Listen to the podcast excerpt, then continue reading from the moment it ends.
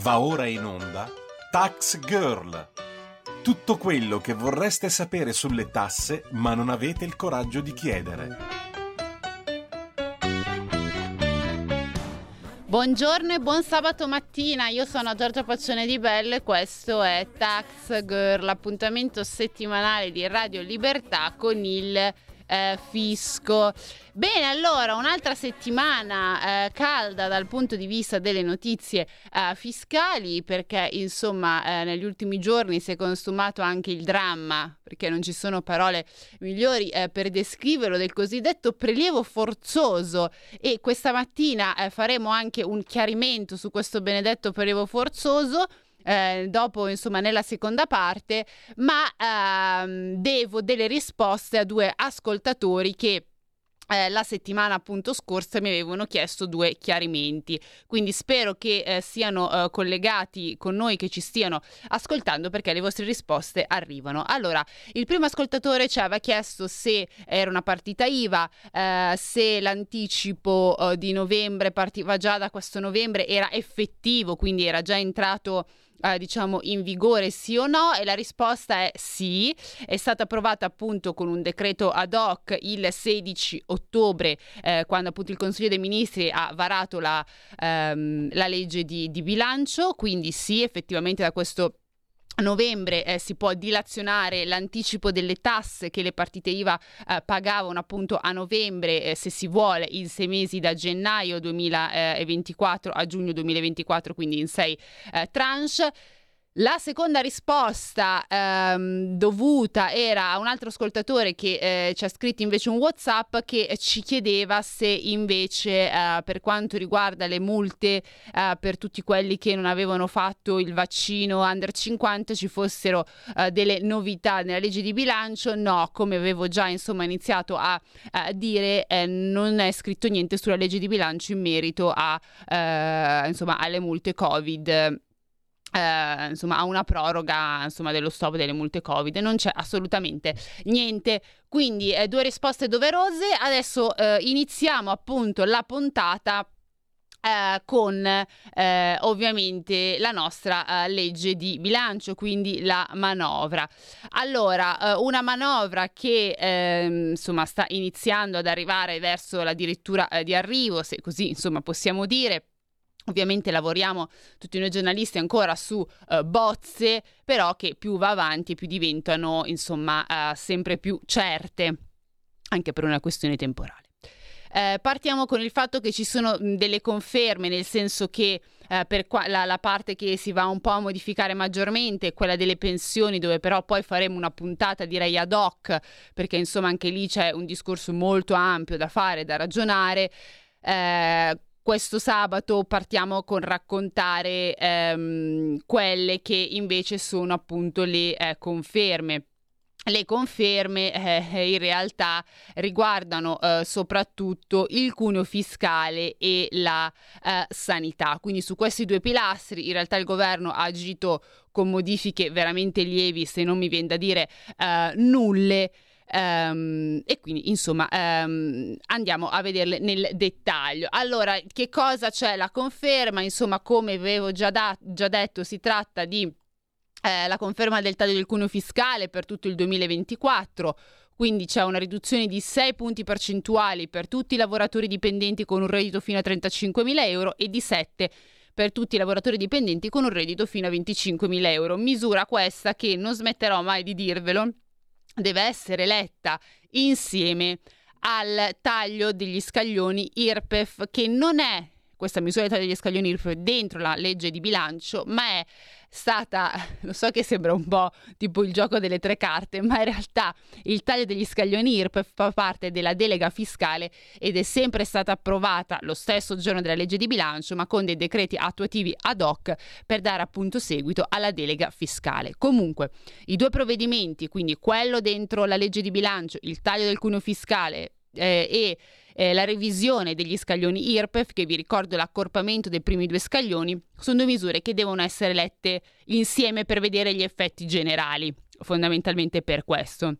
Perché? Perché sono due misure che insieme vanno ad agevolare le classi di reddito medio-basse, cioè quelle che hanno un reddito fino a Uh, 28.000 euro perché? Perché appunto accor- accorpando i primi due scaglioni si passa a una tassazione dal 25 al 23% al quale si aggiunge un taglio del cuneo fiscale che quindi sono circa dai 60 ai 100 euro in più in busta paga, quindi capite che il pacchetto perché deve essere letto insieme.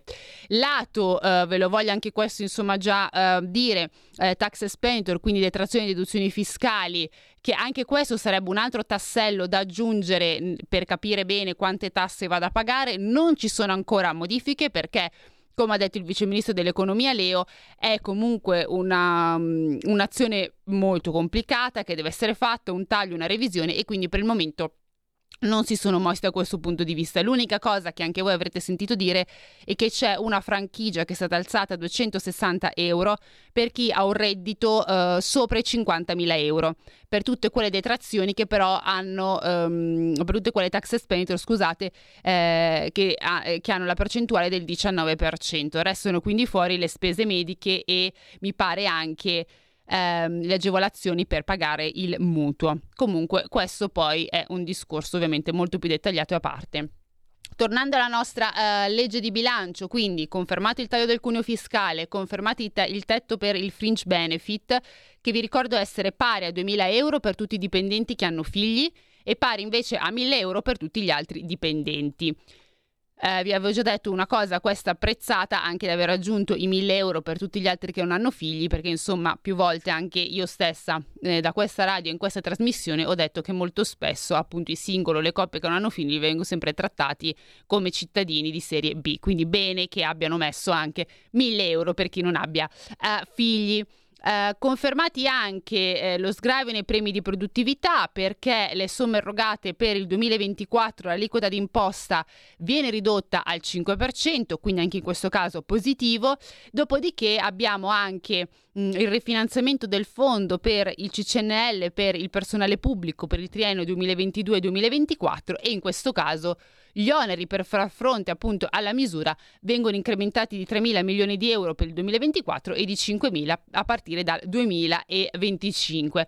Dopodiché apriamo la questione canone TV in bolletta. Tuk tuk tuk tuk, aprite le orecchiette. Perché? Perché durante la conferenza stampa ehm, del 16 di ottobre il ministro dell'economia Giancarlo Giorgetti aveva appunto annunciato eh, che ci sarebbe stata una riduzione del canone TV in bolletta.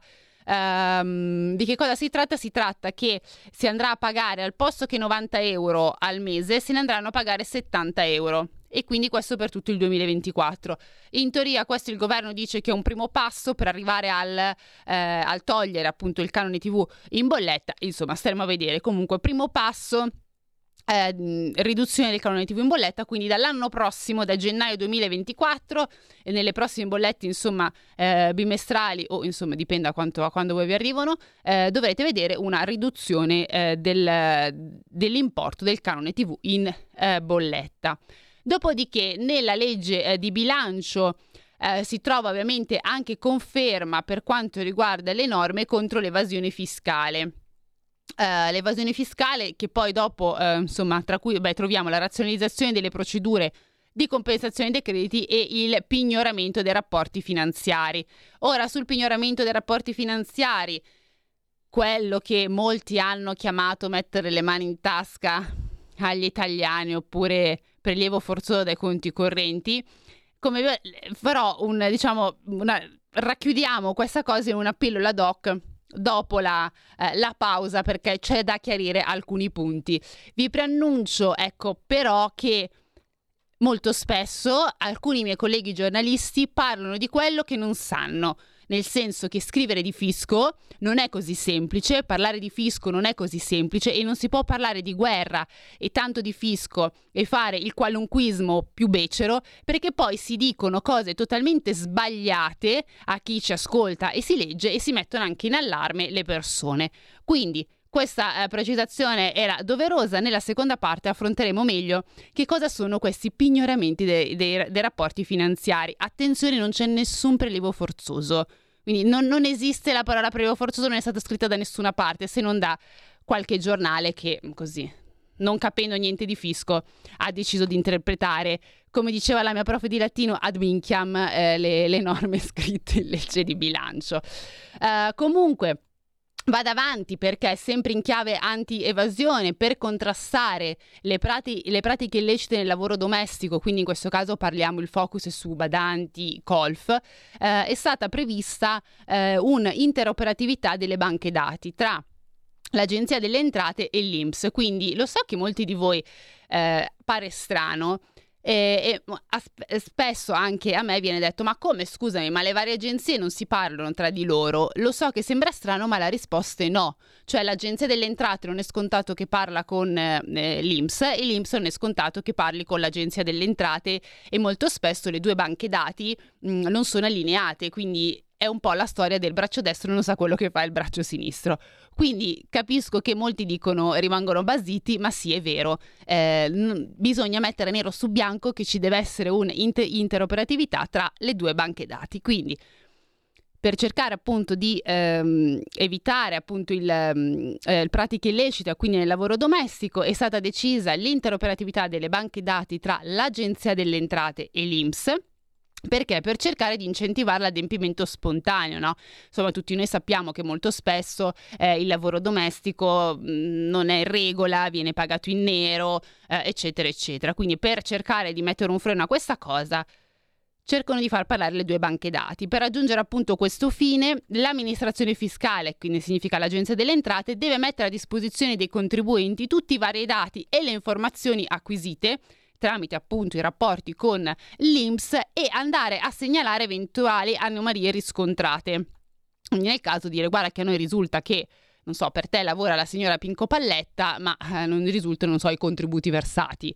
Eh, Inoltre devono anche essere utilizzati questi elementi eh, per predisporre già la dichiarazione eh, precompilata. La dichiarazione precompilata, tra l'altro, vi volevo sottolineare che eh, ci sono anche delle novità eh, molto interessanti, questo però nel pacchetto fisco, eh, per renderla molto più digitale. Eh, questo poi magari lo andremo ad approfondire anche qui nelle prossime puntate, però vi posso già dire che ci sono alcune novità per cercare di ehm, renderla sempre più digitale e soprattutto anche il percorso di eh, compilarla eh, quasi più automatico. Ecco, anche qui insomma vi sto lanciando due, due o tre insomma, alert eh, per poi insomma, andarli a approfondire eh, nelle, prossime, ehm, nelle, prossime, puntate, anche perché insomma, in una sola non riusciamo a condensare eh, tutto. Ora, eh, tornando appunto al, mm, al, lavoro, insomma, al lavoro non pagato, oltre a questo si aggiunge che l'Agenzia delle Entrate e l'IMS, attenzione, dovranno effettuare attività di analisi del rischio e controlli sui dati retributivi e contributivi anche comunicati in fase di assunzione e realizzare interventi volti alla corretta ricostruzione della posizione reddituale e contributiva dei lavoratori. Quest'ultimo punto, insomma, è molto interessante anche perché si tratta di un lavoro di ricostruzione non semplice che però può andare a scovare appunto il cosiddetto lavoro in eh, nero. Dopodiché, ai noi, ai voi, ai tutti, eh, al momento risultano anche riconfermate le cosiddette microtasse. Scusate, di cui mi sto strozzando, Fede. Eh, chiedo l'aiuto da casa. e niente, così, eh, in diretta. No, Fede, ho risolto da sola. Ti porto grazie. un po' d'acqua. Sì, dai, grazie, sarebbe carino, giusto così per non stramazzare in diretta video e niente, così accasciata qui nella mia bavetta. Eh, comunque, come avevo detto, confermate anche per il momento tutte le microtasse eh, e quindi parliamo che eh, per i tabacchi eh, gli aumenti appunto eh, a pacchetto dovrebbero essere compresi tra i 10 e i 12 centesimi di euro per, nel 2024, aumenti anche di 10 centesimi eh, sul tabacco riscaldato e su quello trinciato, su quello trinciato a 30 centesimi e poi è stato anche riconfermato l'aumento dell'IVA dal 5 al 10% per gli assorbenti, i tamponi, le coppette mestruali e il latte in polvere o liquido per l'alimentazione dei lattanti nella prima infanzia. Questa misura qui, quella del latte in polvere prodotti per la prima infanzia, Uh, vi ricordo che um, era stata abbassata l'IVA dal 10 al 5% nella precedente legge di bilancio in questa in realtà non è stata confermata perché eh, insomma viene detto che a causa appunto dell'aumento dell'inflazione eh, la, la, la, diminuzione dell'IVA non ha, non ha insomma, sortito gli effetti voluti. Comunque sta di fatto che l'IVA per i prodotti di prima infanzia ritorna al 10% e anche per gli assorbenti in tampone e le coppette mestruali viene, eh, questo ritorna al 10%. Uh, rimane anche confermato uh, l'aumento di tasse per gli affitti brevi eh, nonostante appunto diciamo le parole che il vice ministro, eh, scusate, il vice premier e il ministro degli esteri Antonio Tajani continua a dire, no? Ieri abbiamo sentito Antonio Tajani che continua a dire che sta eh, vigilando sulla cedolare secca per vedere se si possono mettere delle garanzie ai cittadini. Ora eh, uno vigilare o non vigilare poco cambia perché comunque per il momento conta quello che è scritto sulla, sulla bozza e, mh, mm, e eh, ovviamente la cedolare secca per gli affitti brevi, scusate, quindi parliamo di affitti tipicamente ehm, gli estivi, insomma, che si quindi non affitti diciamo di 4 anni, eccetera, è stato aumentato del 5%, quindi la cellulare secca passa dal 21 al 25%. Eh, per cento. Una novità invece che è stata inserita in quest'ultima bozza e che non era eh, presente in quelle passate eh, riguarda la creazione di una banca dati centralizzata per cercare di prevenire eventuali attività di riciclaggio o finanziamento al terrorismo. Ovviamente si tratta della creazione di una banca dati che si andrebbe a basare su tutti i dati ottenuti per esempio dai vari professionisti e che ha poi un profilo eh, di tutela, eh, quindi da analizzare anche con il garante della privacy, perché ricordiamo in sostanza che quando si creano queste banche dati ci vuole sempre poi una protezione eh, dei dati dei contribuenti in modo che non vadano a confluire eh, anche dati che magari n- non servono e che sono anche molto privati. Un po' lo stesso ragionamento che era stato fatto, non so se vi ricordate, quando si parlava della eh, cosiddetta fattura elettronica, no? Nella fattura elettronica ancora adesso eh, confluiscono dati, diciamo, tecnici, meramente fiscali eh, e anche dati personali Ovviamente anche qui il garante della privacy era intervenuto per dire che l'Agenzia delle Entrate poteva sfruttare i dati, ma non tutti, cioè quelli che riguardano, passatemi il termine, la vita privata dei, contrui- dei contribuenti dovevano essere eh, censurati, mentre tutti gli altri, quelli eh, legati alla, eh, al fisco, potevano essere usati. Quindi anche in questo caso quando si creano banche dati o in sostanza inter- interoperatività tra diversi eh, tra diverse agenzie c'è sempre comunque la tutela, c'è sempre il garante della privacy comunque che entra per dettare le linee guida in modo da non da evitare soprusi e soprattutto diciamo lo sguardo indiscriminato e, so- e, anche invasivo alle volte dei funzionari. Ovviamente non parlo in modo generico, ma insomma sappiamo che siamo esseri umani e che c'è chi è bravo nel proprio lavoro e chi invece eh, non è proprio così eh, bravo. Per quanto riguarda il capitolo sanità, allora noi non l'abbiamo mai affrontato in questa trasmissione, però mi sembra doveroso dire il quanto è stato eh, messo nella sanità. Sono stati messi dei bei soldini, devo dire. Um, poi uno può discutere, si può mettere di più, si può mettere di meno, però i soldini sono stati messi in questa legge uh, di bilancio. Uh, non sono neanche pochi, a mio parere, uh, si può sempre fare di più nella vita, questo è vero però insomma um, non sono stati, eh, non è stato messo poco.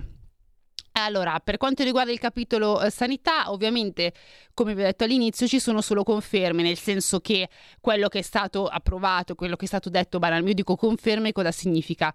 Che quello che è stato detto durante la conferenza stampa eh, dal governo è stato, cioè lo ritroviamo scritto anche in questa legge di bilancio, quindi se, cioè anche in questa ultima bozza. Quindi questo quando io parlo di conferme quando invece parlo di novità è perché sono delle norme che sono state inserite magari nelle ultime ore, negli ultimi giorni, cose che magari non erano neanche uscite in, in conferenza eh, stampa. Allora, quindi eh, lato sanità, quindi rimane tutto diciamo immobile, nel senso che non, non ci sono eh, norme nuove eh, che hanno diciamo diminuito o aumentato i fondi. E quindi cosa abbiamo? Che il finanziamento del fabbisogno sanitario nazionale standard viene incrementato di 3 mila milioni di euro per il 2024, di 4 mila milioni per il 2025 e di 4.200 milioni di euro a partire dal 2026. Questi fondi, che sono insomma soldini, ehm, servono principalmente per due scopi principali, per andare a battere liste d'attesa e per aumentare la tariffa oraria delle prestazioni aggiuntive svolte dal personale eh, medico. Inoltre, oltre a questi, ehm, viene scritto una cosa che, ecco, io... Eh, sono riuscita ad andare a leggere e che però ne- di cui nessuno parla, che per andare a supportare ulteriormente l'implementazione degli standard organizzativi quantitativi, qualitativi e tecnologici ehm, risp- oltre, quindi qui andiamo oltre quelli previsti dal PNRR, ehm, la spesa massima autorizzata è stata incrementata di 250 milioni di euro per il 2025 e di 350 milioni di euro a partire dal 2026. Ma a chi sono indirizzati? Attenzione all'assistenza territoriale. L'assistenza territoriale è quell'assistenza che su cui dal periodo di Covid in avanti tutti hanno iniziato a dire su cui bisognava investire no? per evitare, eh, adesso ho detto, di intoppare gli ospedali quando c'era il Covid perché non funzionava la medicina territoriale, eccetera, eccetera. Quindi il PNRR ha dei fondi ad hoc eh, destinati a questo. In legge di bilancio si dice oltre ai fondi del PNRR che sono destinati a eh, implementare appunto l'assistenza territoriale, per cercare di migliorare gli standard organizzativi, quantitativi, qualitativi e soprattutto anche dal punto di vista tecnologico, si, vuole, eh, met- si vogliono mettere dei soldi anche sull'assistenza territoriale, quindi 250 milioni di euro per il 2025 e 350 dal 2026. Quindi questo per darvi un recap, mh, mm, diciamo, generale di quello che è stato uh, con, dei due pilastri ecco, principali che sono stati confermati all'interno dell'ultima bozza di legge di bilancio, che mi sento di dire ormai siamo vicini insomma quasi al, al, al, la definitiva. Eh, capitolo a parte, come vi ho detto, sono le pensioni. Eh, anche qui cercheremo poi ehm, in una puntata doc di spiegarvi che cosa è cambiato, che cosa non è cambiato, quale quota c'è, quota 103 ibrida, quota 104 ibrida, che, che, cosa, che cosa insomma sta eh, succedendo. Ehm, e poi eh, c'è anche un altro tassello che però insomma vi voglio andare a ehm, a raccontare meglio dopo la eh, pausa. Quindi adesso eh, noi, Fede, andiamo in pausa e poi dopo torniamo per parlare appunto di questo prelievo forzoso.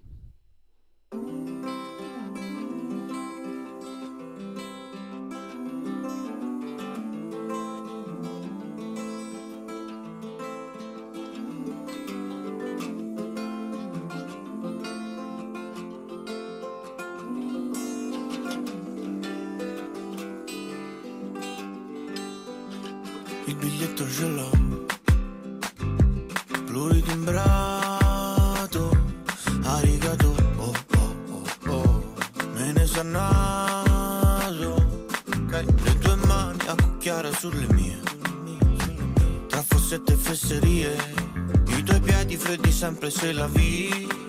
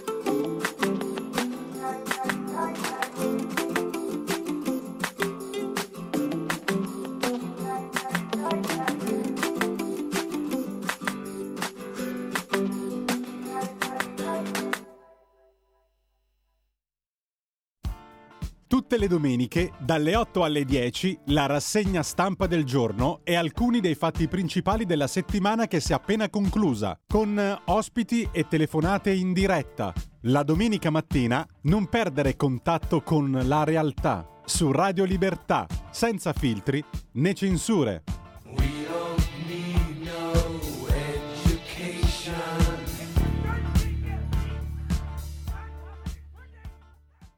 Nella notte più tenebrosa, misteriosa, spettrale, magica dell'anno, la notte di Halloween. Movie Time, la magia del cinema vi aspetta con una speciale puntata dedicata ai film da paura. Siete da dolcetto o da scherzetto? non abbiate paura della notte più spaventosa dell'anno.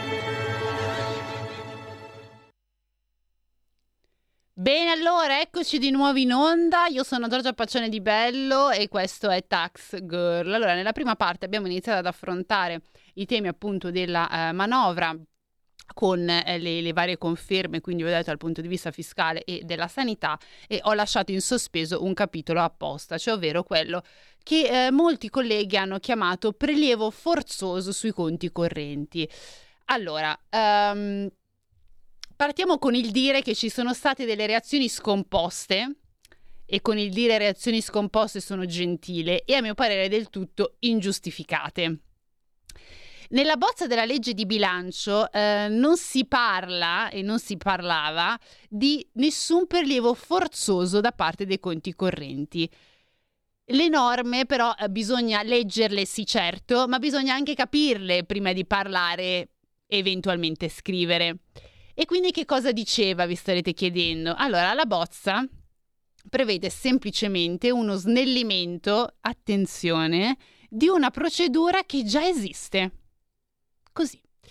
Che cosa succede oggi? Allora, attualmente quello che accade in termini di pignoramento perché di pignoramento del conto corrente che stiamo parlando, è che l'Agenzia delle Entrate invia una cartella di pagamento al cittadino che ha contratto un debito e se entro 60 giorni questo non salda l'importo dovuto, il fisco interroga i vari istituti bancari per capire se c'è un conto corrente con giacenze sufficienti per saldare il debito. La banca ha poi 30 giorni di tempo per rispondere e altri 60 giorni di tempo per dare esecuzione della procedura. Questo significa che al momento eh, un possibile evasore ha tutto il tempo necessario per poter svuotare i propri conti correnti e non pagare il debito eh, che ha contratto nei confronti dello Stato. Che cosa cambia con eh, la novità messa dentro la legge di bilancio? Allora, la procedura rimane la medesima. L'unica cosa che cambia è che l'Agenzia delle Entrate non deve più interrogare i vari istituti di credito per sapere se chi ha contratto un debito fiscale ha le disponibilità economiche per saldarlo, ma potrà accedere direttamente mediante un collegamento telematico alle informazioni relative alle disponibilità giacenti sui conti eh, correnti. Una volta quindi che l'Agenzia delle Entrate ha appurato che il debitore ha la disponibilità economica per saldare il debito, allora l'Agenzia delle Entrate procede con l'invio dell'ordine di pagamento alla banca che successivamente questa dovrà versare le somme stabilite. Quindi L'obiettivo di questa norma non è andare a mettere le mani nelle tasche dei conti correnti degli italiani, ma è semplicemente quello di andare a, velo- a velocizzare una procedura di riscossione dei debiti. In tutti quei casi, e attenzione, dove il contribuente cerca di evitare il pagamento della cartella fiscale nonostante abbia la capacità economica per farlo. Perché questo? Perché va a sfruttare appunto delle lungaggini burocratiche, scappatoie fiscali che al momento comunque nel nostro sistema ci sono, che permettono a chi vuole evadere il fisco di poterlo fare senza troppi eh, problemi. La vera questione su cui in realtà nessuno si è concentrato e su cui magari si poteva anche reagire in modo del tutto scomposto, sia la maggioranza che l'opposizione, perché su questa norma nessuno si salva, è il come l'Agenzia delle Entrate avrà accesso alle informazioni in merito al conto corrente del debitore. Questo aspetto, tra l'altro, non è ancora stato stabilito e perché dico che è su questo aspetto che bisogna tenere gli occhi aperti? Perché è su proprio questo punto che in, invece il governo ha scritto in legge di bilancio che si dovrà andare a confrontare con il garante della privacy per andare appunto a tutelare la privacy e i diritti dei cittadini italiani. Quindi la mia domanda a fronte di tutto questo è quale problema avete contro una norma che cerca di combattere l'evasione? Quale? Ora Fede, dopo aver spiegato in modo chiaro e preciso che non c'è nessun prelievo forzoso sui conti correnti, che nessuno mette le mani nelle tasche degli italiani, io sai cosa farei Fede di, prima di continuare ad andare avanti con il fisco? Farei una pausa, così facciamo sedimentare l'informazione e poi andiamo avanti con le altre notizie fiscali. Ti ho fatto un agguato, lo una, so. Una buona idea. Grazie. È anche il titolo del brano. Ah, ecco, me l'ho dimenticata totalmente. Perfetto, a dopo.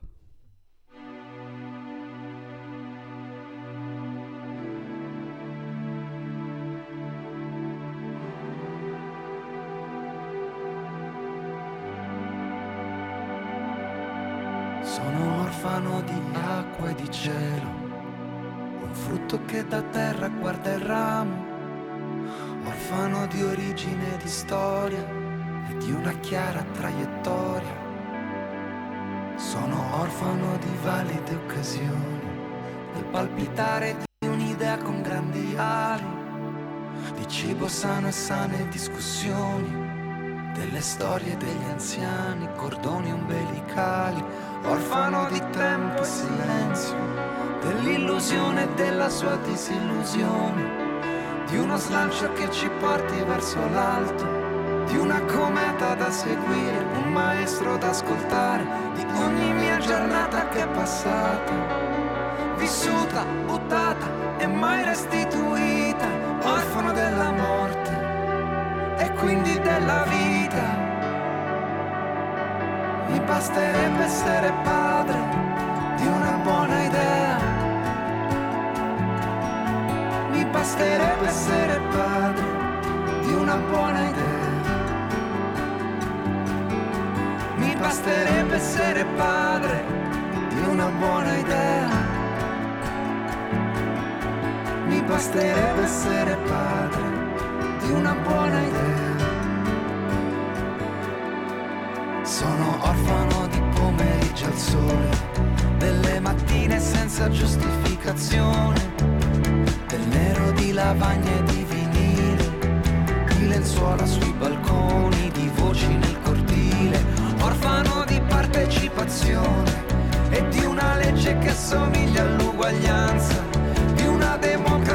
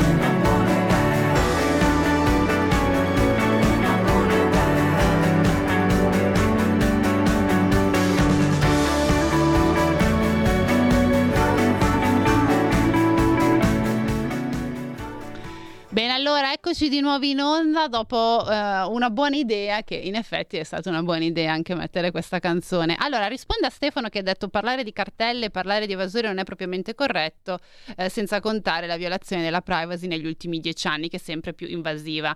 Uh, allora, la seconda parte non ho ben capito, ma uh, io infatti non ho detto che chi riceve una cartella è evasore, ho detto semplicemente che come funziona la procedura, cioè ehm, l'agenzia delle entrate ti invia una cartella, ok? Se non la paghi, dopo un certo arco temporale, inizia a interrogare quello che venuto adesso, le varie banche dati, le varie banche inizia a chiedere, sì, ma il signore Pinco Pallino ha i soldi o non ha i soldi?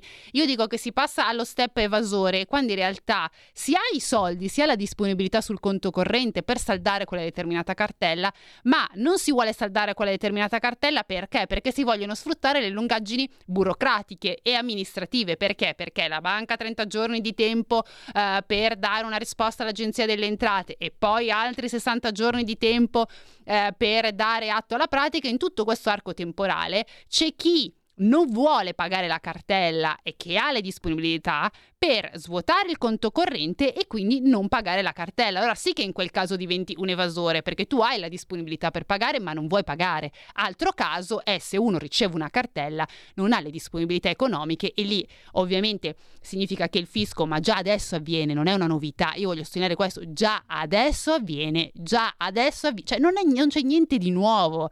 Quindi già adesso il fisco chiama la banca Pinco Palline e la banca dice guarda questo ha 10 euro sul conto corrente, che, che cosa ti devo dare? Il sangue non ce l'ha i soldi per pagarti, ma vi dico ancora di più perché visto che stiamo approfondendo questo eh, argomento, ehm, vi dico anche di più perché il eh, pignoramento del conto corrente non è che avviene in modo indiscriminato, cioè non è che viene in modo indiscriminato nel senso che l'agenzia delle entrate non è che se tu hai 10.000 euro sul conto corrente ti pignora tutto e ciaone, no no, ci sono dei limiti ben precisi e sono questi.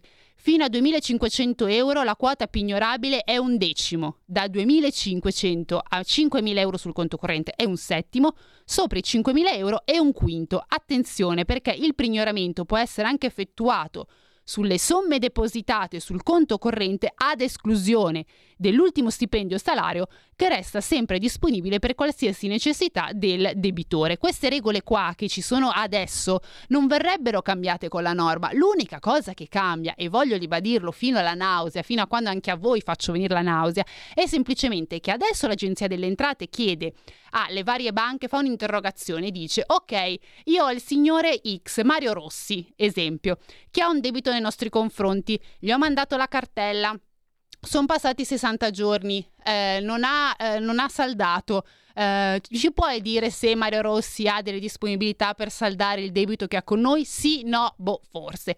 Eh, la banca risponde, dopodiché si dà tutta la pratica. Aperta e chiusa parentesi, attualmente in tutto questo arco temporale, cioè in questi 30 giorni, barra 60 giorni, il contribuente ha ancora tempo per andare a chiedere se si può per esempio rateizzare eh, il proprio debito per saldarlo oppure ci sono dei casi in cui eh, insomma non, non, viene pagato perché insomma c'è ancora le ultime carte da poter giocare. La novità è che adesso il fisco non dovrà più interrogare la banca di turno e dire eh, il signor Mario Rossi ha disponibilità. No, ci sarà l'agente riscossore che va lì tramite una procedura che ribadisco non è ancora stata stabilita, perché bisogna sentire il garante della privacy per andare appunto a tutelare i diritti dei cittadini, quindi il come avverrà dal punto di vista tecnico non si sa ancora. Adesso però quella novità è che l'Agenzia delle Entrate digita sulle, sulla propria tastierina, non so, un codice e vede che il signor Mario Rossi ha 50.000 euro sul conto corrente a fronte di un debito di 5.000 euro che non, ha, che non vuole saldare. Allora dice, ah Mario Rossi, ma allora tu puoi saldare questo debito, perché non vuoi saldare queste tasse che non hai pagato? E allora manda poi la lettera alla banca e la banca, eccetera, eccetera, inizia la procedura. Questo è quello che cambia, ma il pignoramento dei conti correnti c'è già adesso.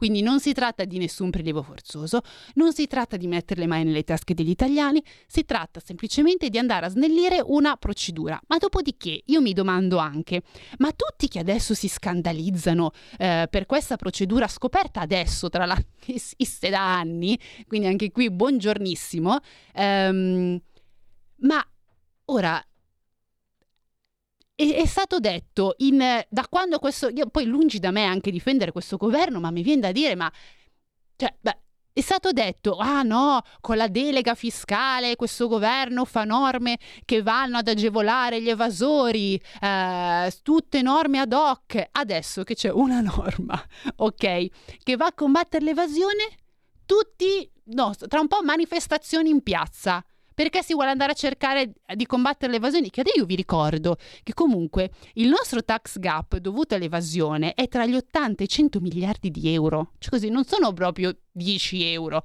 Cioè adesso che si vuole fare una norma per velocizzare, ma tra l'altro vi dico ancora di più, ma voi lo sapete che dal 2016 l'Agenzia delle Entrate può vedere le vostre posizioni lavorative live, nel senso che eh, non devi interrogare l'INPS, ma può già accedere alla banca dati dell'INPS proprio per velocizzare le procedure di pignoramento. Su questa cosa nessuno si scandalizza? È dal 2016 che c'è però, amici. Nessuno scandalizzato su questa cosa. No, perché anche qui le norme, come dico prima, non bisogna leggerle, ma bisogna anche conoscerle, bisogna capirle. Perché adesso tutti scandalizzati per i diritti. Sì, perfetto, io sono la prima a dire, e infatti che ho anche sottolineato, l'unica cosa su cui ci si può stracciare le vesti, se proprio ci si vuole, si ha voglia di fare polemica, è anche giusta, è sulla questione della privacy, cioè su come l'agente di riscossore, le, l'agenzia delle entrate andrà a vedere eh, i dati, questi dati. Su quello si può fare, non so, polemiche, dire sì, però attenzione, insomma, eh, dobbiamo andare a tutelare i cittadini. E su questo io sono assolutamente d'accordo. È infatti un aspetto che bisogna eh, osservare e capire bene che mosse farà il governo, mh, mm, come sentirà il garante della privacy e che tutele verranno messe. Ma sulla procedura in sé per sé, ma di cosa vi state lamentando? Di cosa? Del nulla cosmico, soltanto perché si vuole fare eh, polemica e, e, e altro non conoscendo neanche, eh, neanche la questione. Eh, allora, aspetta, chi è? Pa- Paola Nova, giusto Fede? Ok, no, perché mi passi i messaggi e quindi quando i dati sanitari sono passati all'Agenzia delle Entrate per multe over 50 non è stata violata la legge di, pri- violata la legge di privacy. Ma eh, multe over 50 credo che siano quelle riferite al, al Covid, non so. Eh, non so se, se, si riferisce a, a, a, queste alle multe su, su ancora sul, sul Covid. Um, allora, cos'è che... Ah, aspetta. In realtà c'è un altro messaggio, fatemi un attimo leggere al volo. Allora, in realtà però spesso la cartella non è dovuta e nei 60 giorni di tempo non si riesce a farla eh, sgravare, parlo per esperienza, avendo fatto sgravare due cartelle per 98.000 euro ad un cliente erano passati quasi 100 giorni, scusa, ma il dente avvelenato con l'ADE e il sistema vessatorio. Allora, ma sì, ma eh, ora che eh, Stefano eh, hai ras- assolutamente ragione che ci sia comunque un, un totale sbilanciamento ehm, di potere tra i contribuenti e l'Agenzia delle Entrate e su questo, insomma, io stessa ne ho parlato eh, più volte. Um, che bisogna comunque riequilibrare e cercare di dare uh, molti più armi nei confronti dei contribuenti sull'Agenzia delle Entrate che al momento eh, insomma, ha molto più potere di azione e di colpire il contribuente nell'io anche quando sbaglia.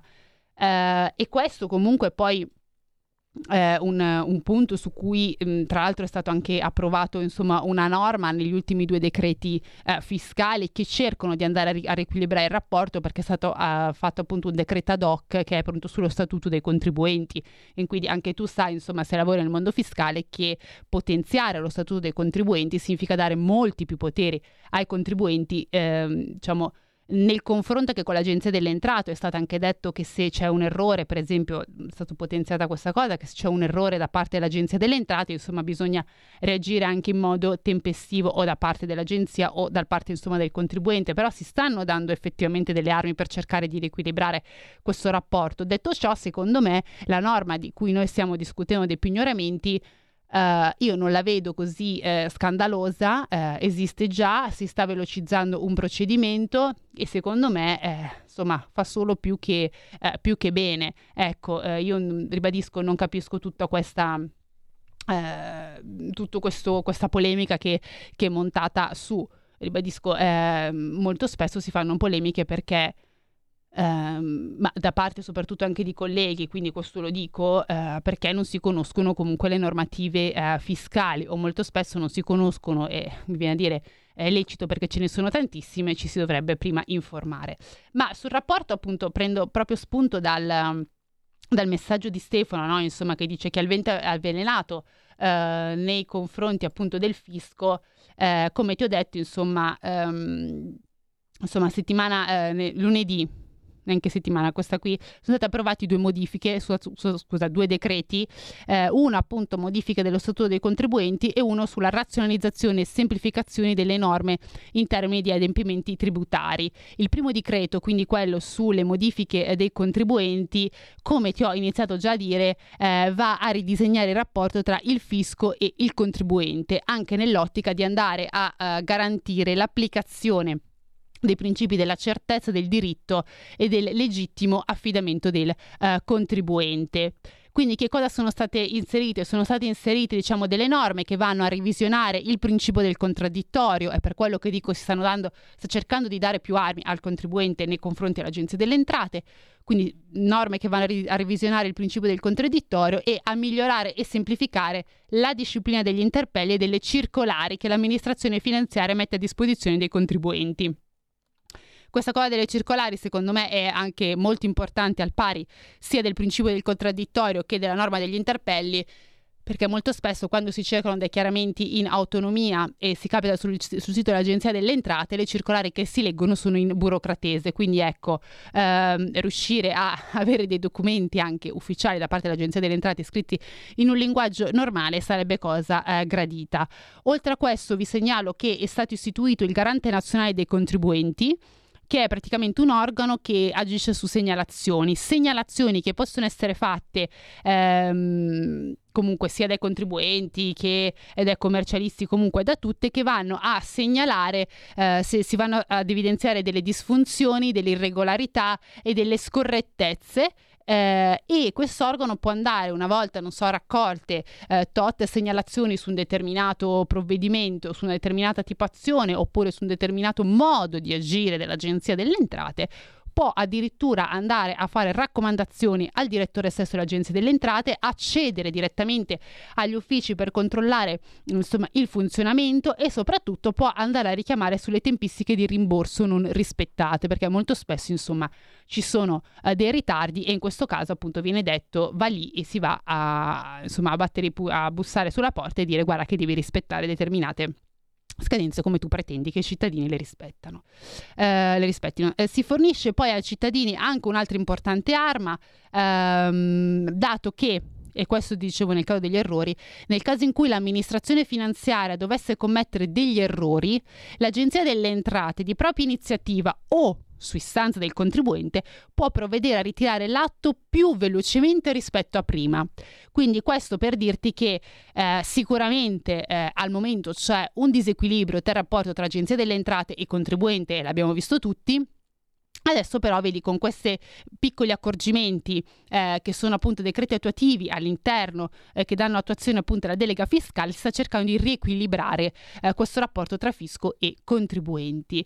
Uh, per quanto riguarda il secondo decreto, quindi quello che andava a razionalizzare e semplificare le norme in materia di adempimenti tributari, um, il focus è stato principalmente su modificare il calendario fiscale attraverso appunto una semplificazione delle, uh, delle scadenze.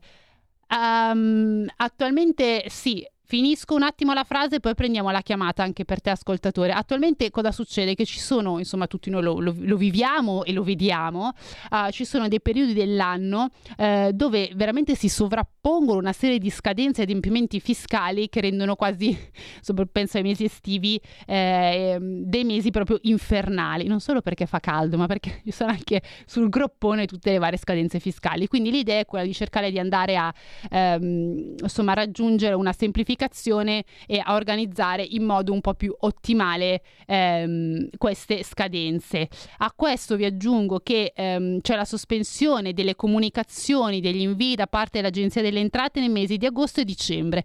Quindi agosto e dicembre l'Agenzia delle Entrate non potrà inviarvi più nessuna appunto eh, cartella e poi prima adesso eh, poi dopo appunto vi porrò dopo l'ascoltatore del fisco che avevo già iniziato a accennare diventa sempre più digitale. Ma adesso per non far aspettare troppo il nostro appunto ascoltatore in linea. Eh, sentiamo. Ciao, buongiorno. Sì, buongiorno, sono Massimiliano. Sì. Senti, io sto, sto vedendo una cosa dall'Agenzia delle Entrate, a parte il fatto che chi deve pagare le tasse le deve pagare fino all'ultimo centesimo, però sto notando che l'Agenzia delle Entrate è un po' troppo vessatoria contro il contribuente. Cioè, ma si rendono conto che se loro mandano una cartella pazza, una cartella che non è valida, chi la riceve non dorme più di notte, fa dei mesi senza più dormire. Ma guardate che io conosco un mio amico che addirittura ha cercato il suicidio per una cosa del genere, perché non riusciva più a raccapezzarsi, dice ma io non devo niente, questi mi chiedono dei soldi. Poi entra in un labirinto che la persona normale non sa come districarsi. Allora qua bisogna che i dirigenti dell'agenzia trovino un sistema per non, per non creare un disagio talmente enorme nella popolazione. Poi per il resto è logico che chi deve pagare le tasse le deve pagare, però qua c'è un sistema per me troppo vessatorio uh-huh. per chi è esente dalle tasse per chi non deve pagare niente. Ti saluto. Grazie. Eh, allora, assolutamente d'accordo ed è appunto il discorso che abbiamo fatto fino a un secondo fa, nel senso che c'è un rapporto totalmente sbilanciato tra Agenzia delle Entrate e contribuente. Eh, tra l'altro, anche due puntate fa vi ho anche raccontato la storia, insomma, ridendo e scherzando, del fatto che siano arrivate le cartelle a, mm, a commercianti per quanto riguarda eh, il POS, no? che dicevano che loro in realtà avevano dichiarato molto meno di quanto eh, gli era stato, in quanto insomma dovevano dichiarare, in realtà poi si è scoperto che erano stati degli errori eh, da parte invece delle, delle, banche che avevano comunicato insomma dei dati sbagliati, quindi sì, e, e ovviamente l'agenzia delle entrate non aveva controllato che eh, insomma, ci fossero importi il doppio, il triplo, il quadruplo alle volte rispetto a quello iniziale, per cui insomma dei dubbi gli potevano anche venire. Eh, per cui sì, è vero, noi e io stesso ho sempre detto che c'è un comportamento vessatorio e soprattutto che molto spesso ehm, c'è questo meccanismo, insomma, che si inviano cartelle anche in modo massivo un po' per insomma, un po' come pe- la, la, pesca a strasci, come viene da dire.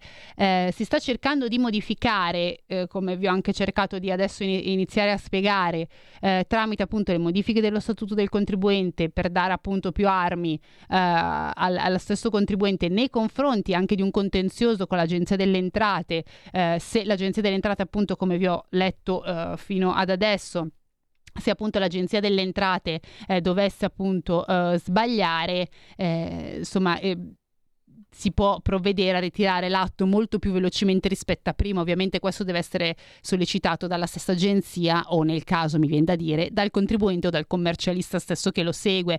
Ehm, quindi assolutamente concorde del rapporto eh, vessatorio. Ehm, insomma, si cercherà con questa delega fiscale di almeno io spero che eh, si cercherà, ma questi primi passi che sono stati fatti con questi decreti attuativi vanno in quella direzione di dare più armi ehm, eh, nelle mani dei eh, contribuenti. Eh, insomma, quindi mi sento di dire che comunque siamo sulla giusta rotta. Poi inizieremo a vedere anche, mi sento da dire, più dall'anno prossimo uh, se effettivamente ci potranno essere dei cambiamenti sensibili e soprattutto questi come verranno recepiti da tutti noi contribuenti, perché un conto è mettere le norme sulla carta, un conto è poi vedere queste come si realizzano e se hanno effettivamente impatti nella vita uh, diciamo di tutti i giorni, no? di chi riceve cartelle sbagliate, eccetera, eccetera. Mi permetto di dire che questa cosa dell'invio delle cartelle sbagliate però è dovuto anche eh, ora, io sono la prima che punta sempre il dito verso l'agenzia delle entrate, però non è quasi sempre lei la colpevole. Poi la chiudo qua perché siamo arrivati a fine trasmissione. Perché io vi ricordo che è il Ministero dell'Economia e delle Finanze che eh, stabilisce gli obiettivi di incasso dell'agenzia delle entrate. Quindi molto spesso è il MEF che dice ve la semplifico qui, tu agenzia delle entrate mi devi portare tot entro tot tempo. E ovviamente quando si hanno degli obiettivi così rigidi, eh, molto spesso si ribadisco il concetto, pesca a strascico. Um, quindi molto spesso si lavora più sulla quantità che sulla qualità. Quindi ecco, mh, mm, va bene dire agenzia delle entrate brutta e cattiva, ma molto spesso insomma ci sono anche degli obiettivi che è costretta a rispettare perché io vi ricordo, ve lo voglio sottolineare, che l'agenzia delle entrate è il braccio armato del MEF. Questo poi è un discorso molto più complicato, adesso insomma ve l'ho sintetizzato in, in pochi minuti, ma siamo arrivati purtroppo alla fine della trasmissione. Fede insomma mi ha già segnalato due volte che devo smetterla di parlare e quindi io mi taccio adesso. Eh, e niente, quindi io vi ringrazio di, essere, di avermi ascoltato e aver fatto compagnia eh, questa eh, mattina. Insomma, ci vediamo e sentiamo sabato prossimo per nuovi aggiornamenti, sia se ci sono aggiornamenti ovviamente in legge di bilancio, sia dal punto di vista del fisco. E vi auguro a tutti un buon weekend. Avete ascoltato Tax Girl.